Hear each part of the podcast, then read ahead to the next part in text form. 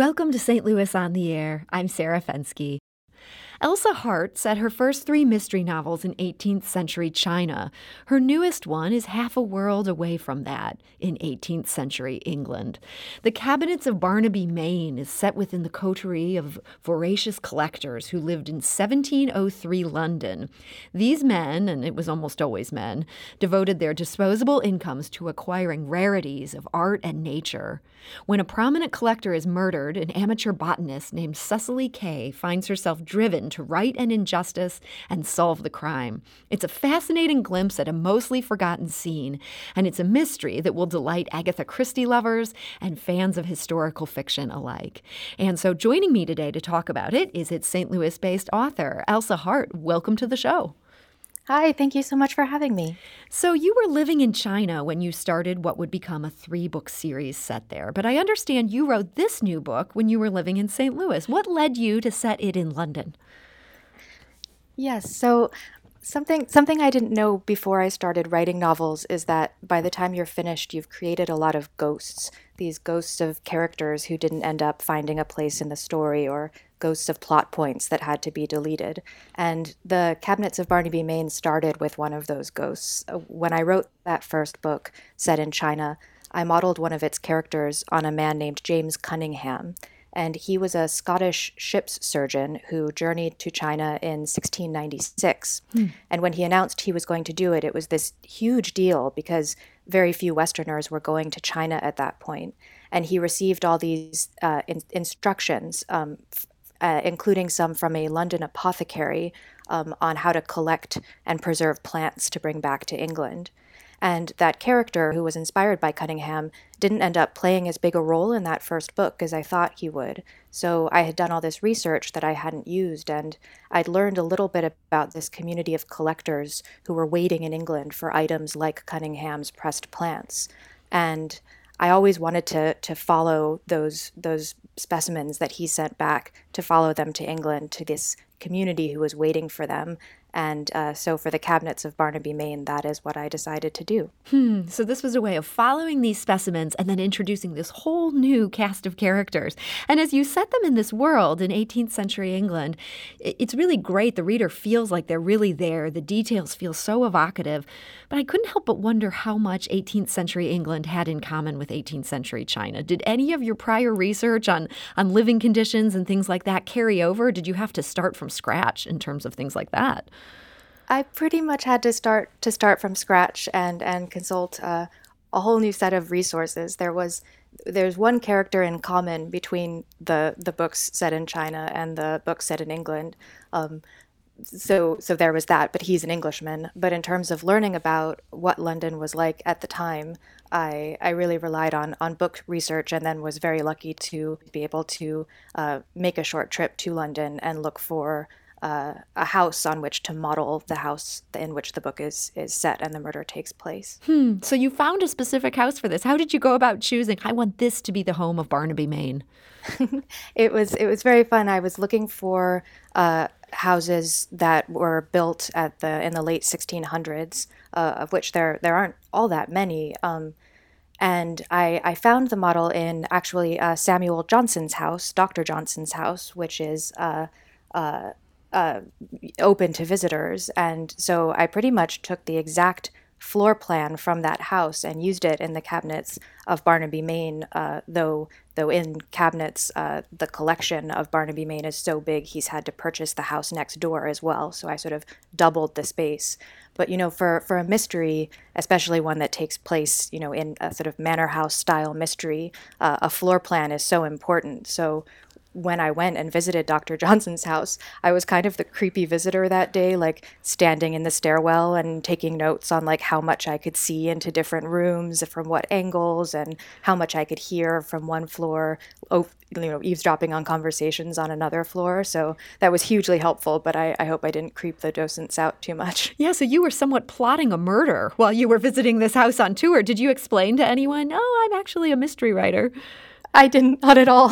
I, I maybe should have. And again, I hope it didn't seem too creepy, but I'm, um, I, I was so much in my own head. I really, I really just wandered around, and it, it was a wonderful place to, to visit when, um, when in the future uh, travel is an option again. It's it's quiet and contains an enormous wealth of, of information about uh, Samuel Johnson's life as well, for those who are interested. Hmm.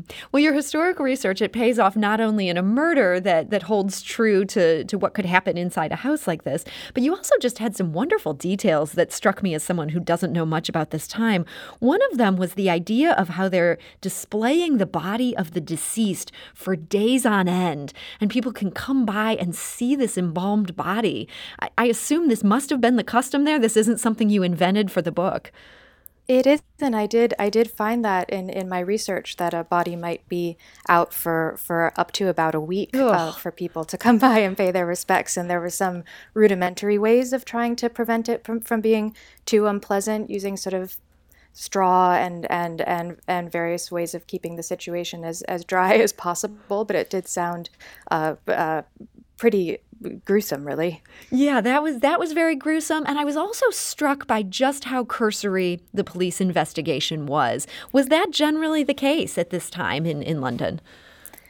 You know, I, I manipulated a bit just for the for the sake of the story and, and having an amateur detective who was working pretty much on her own.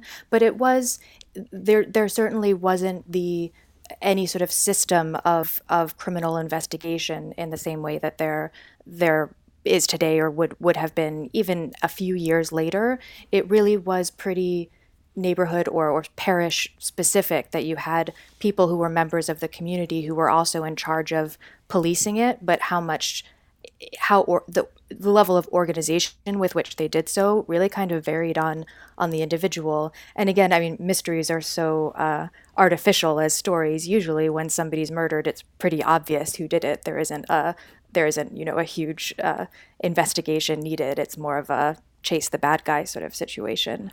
Um, And here, this, so, this plays more like an Agatha Christie, where you have, there's just any number of suspects who all happen to be within this closed environment.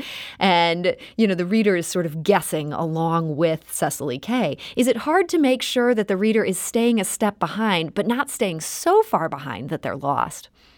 It's a challenge, and I I, I, I hope I do it well, but I, I really enjoy trying to do it, because Agatha Christie is a has always been a huge influence on me, and and the idea that at the the core of the story there really is this kind of logic puzzle, and then you overlay human motivations and personalities on top of it, but it really is this very structured puzzle um, of a story, and I'm I'm just really drawn to that, and I like doing it. I do rely heavily on outlines, so I outline the entire story before I even start trying to to write a sentence, so that I know exactly which clues are going to be found when, and what uh, deductions will be made from those, uh, and it, which is not actually the case for all mystery writers. I sort of assumed it would be, but the more I talk to other writers, the more I learn that that some some are able to write and start the story without actually knowing who did it yet and figure it out as they go, which astounds me. I don't know how that would be possible. They let the plot guide them, but it sounds like you know going in who done it. Have you ever found yourself changing on a major detail as you get to know these characters? You decide, you know what, I'm I'm going to deviate from this outline. Definitely, yes. I, I I always think I'm not going to have to, because I have this outline that I that I think has worked everything out, but then of course when you really try to turn it into believable characters doing believable things, I run into two moments when a character I've created, it just doesn't make sense. I realize once I look at it closely, it doesn't make sense for them to act the way I need them to act for the plot. So then I do have to sometimes go back to the outline, rethink the different strands, pull them together, and and ca- whole characters often get squeezed out or deleted over the course of, of the of the writing process. Mm-hmm. We're talking to author Elsa Hart about her new book. It's called The Cabinets of Barnaby Mayne. It's a murder mystery. Um, it's just it's a it's a wonderful read. And uh, Elsa, your protagonist, this is new to this book, the amateur detective Cecily Kay. She's really a wonderful creation. I have to wonder, was it a relief to have that third person omniscient perspective for a woman instead of a man? It was. I mean, I I loved and became dear friends with my protagonist of my previous novels, Lee do, but it was, I really enjoyed getting to know Cecily Kay. It it wasn't easy, and and uh, I actually, several months into writing the book, was having a, lot of trouble figuring out who my protagonist, who this detective was. Uh, she's a plant enthusiast who has returned home to England after, after several years abroad. But I, I had she was a botanical ent- enthusiast, an illustrator, a truth seeker, but she was also kind of roguish, and I just I couldn't get her to be consistent. And then this one afternoon, I got a phone call from one of my closest friends from graduate schools, and it was one of those phone calls where a, a friend calls and you just go right to these really intense subjects like hmm. meaning of life, career anxiety, family stress, like everything at once. And it was such a high energy conversation.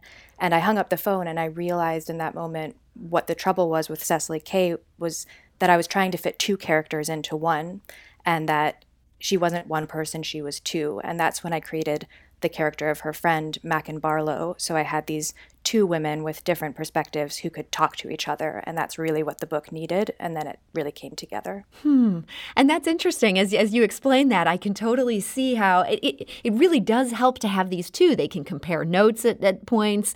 At one point, you're not even sure if, if they can trust each other. And I don't yes. want to give away any spoilers. Um, but the, the, the reader learns a lot through this friendship.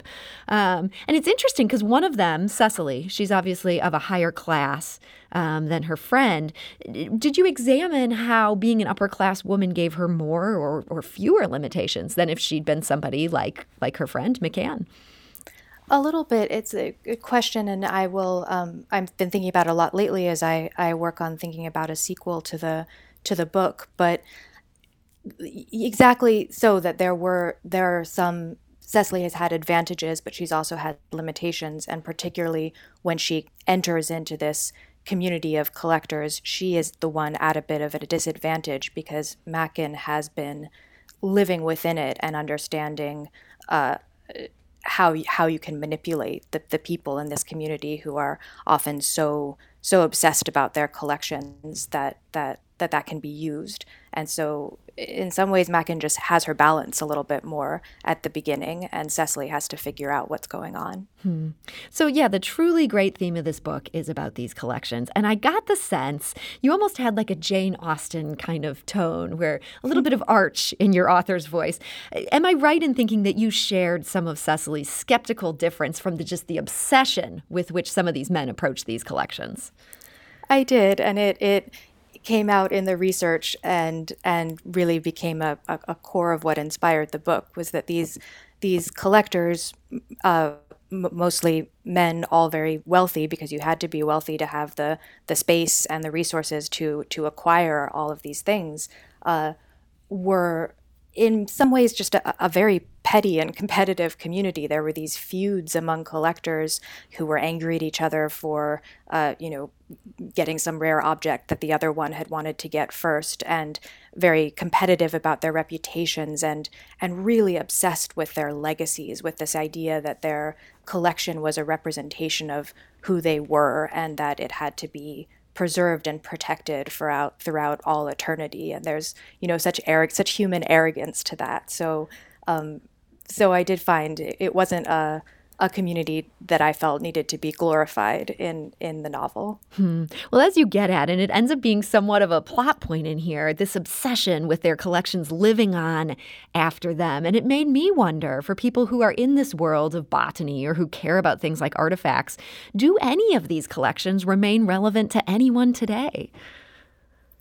I mean, certainly, certainly they do. And, and, uh, a lot at this time when the collections were, were being made, a lot of them were reforming what would become the foundation of of, of contemporary museums hmm. and, and continue to be resources for research. I mean, pressed plant specimens uh, still exist in herbariums, and you can consult them and gain a huge amount of information about uh, identifications for plants and, and the history of, of plant collecting and, and natural history. So so.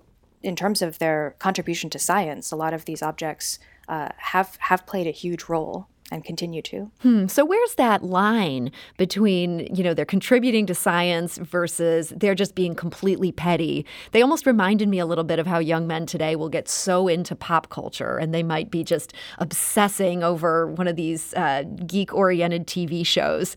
Uh, did you see more of the useful, or were there very few useful collections and most of it was just men showing off their knowledge? I, oh, gosh, I don't know. It's just, it's always a little bit of both, and it's so complex, uh, the sets of, of motivations and genuine intellectual curiosity and, and excitement about learning more about the natural world versus uh, versus more human considerations of, of vanity. Uh, in reality, I think a little bit of each exists in most people. Of course, in, in mysteries, one simplifies, so Each each of the different characters and each of the different suspects I tried to have be representative of different approaches. So, so there is one young uh, Swedish scientist who is visiting who really just does care very much about identifying snakes, uh, and uh, versus a, a young a young man who is has a lot of money but doesn't have as much class and is kind of trying to use collecting to to get into this cool kids club. So lots of different characters, and very fun to play with that in, in writing a mystery. Hmm. And as you say, you're already working on a sequel, which is strongly hinted at there in the end. Do you have this one? Uh, the, the, is the plot outlined? It's that's the process I'm in right now, the outlining of the plot, the the sketching out of the different uh, suspects and how they appear versus how they really are. Uh, it t- what I can say is that it takes place in northern England in uh, County Durham, which is where Cecily grew up. So she is returning returning to her home. And of course, once she gets there, there will be a Uh, a body will turn up.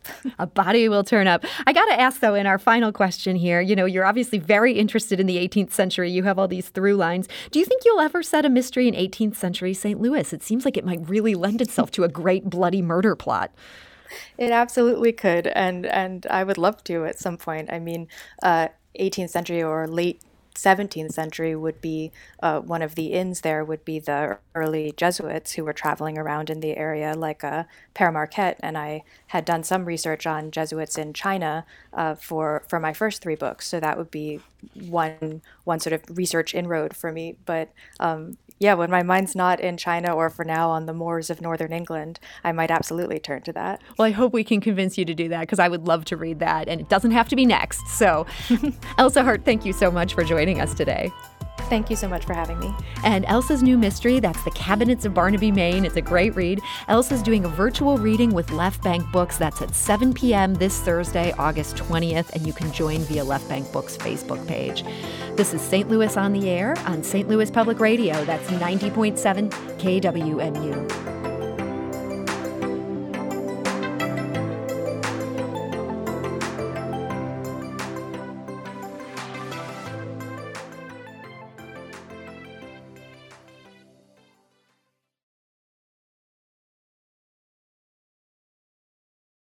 Support comes from Missouri Forest Products Association, committed to sustainable and sound conservation of the state's forests, which support more than forty-one thousand Missouri jobs, resulting in a ten billion dollars industry. choose wood dot com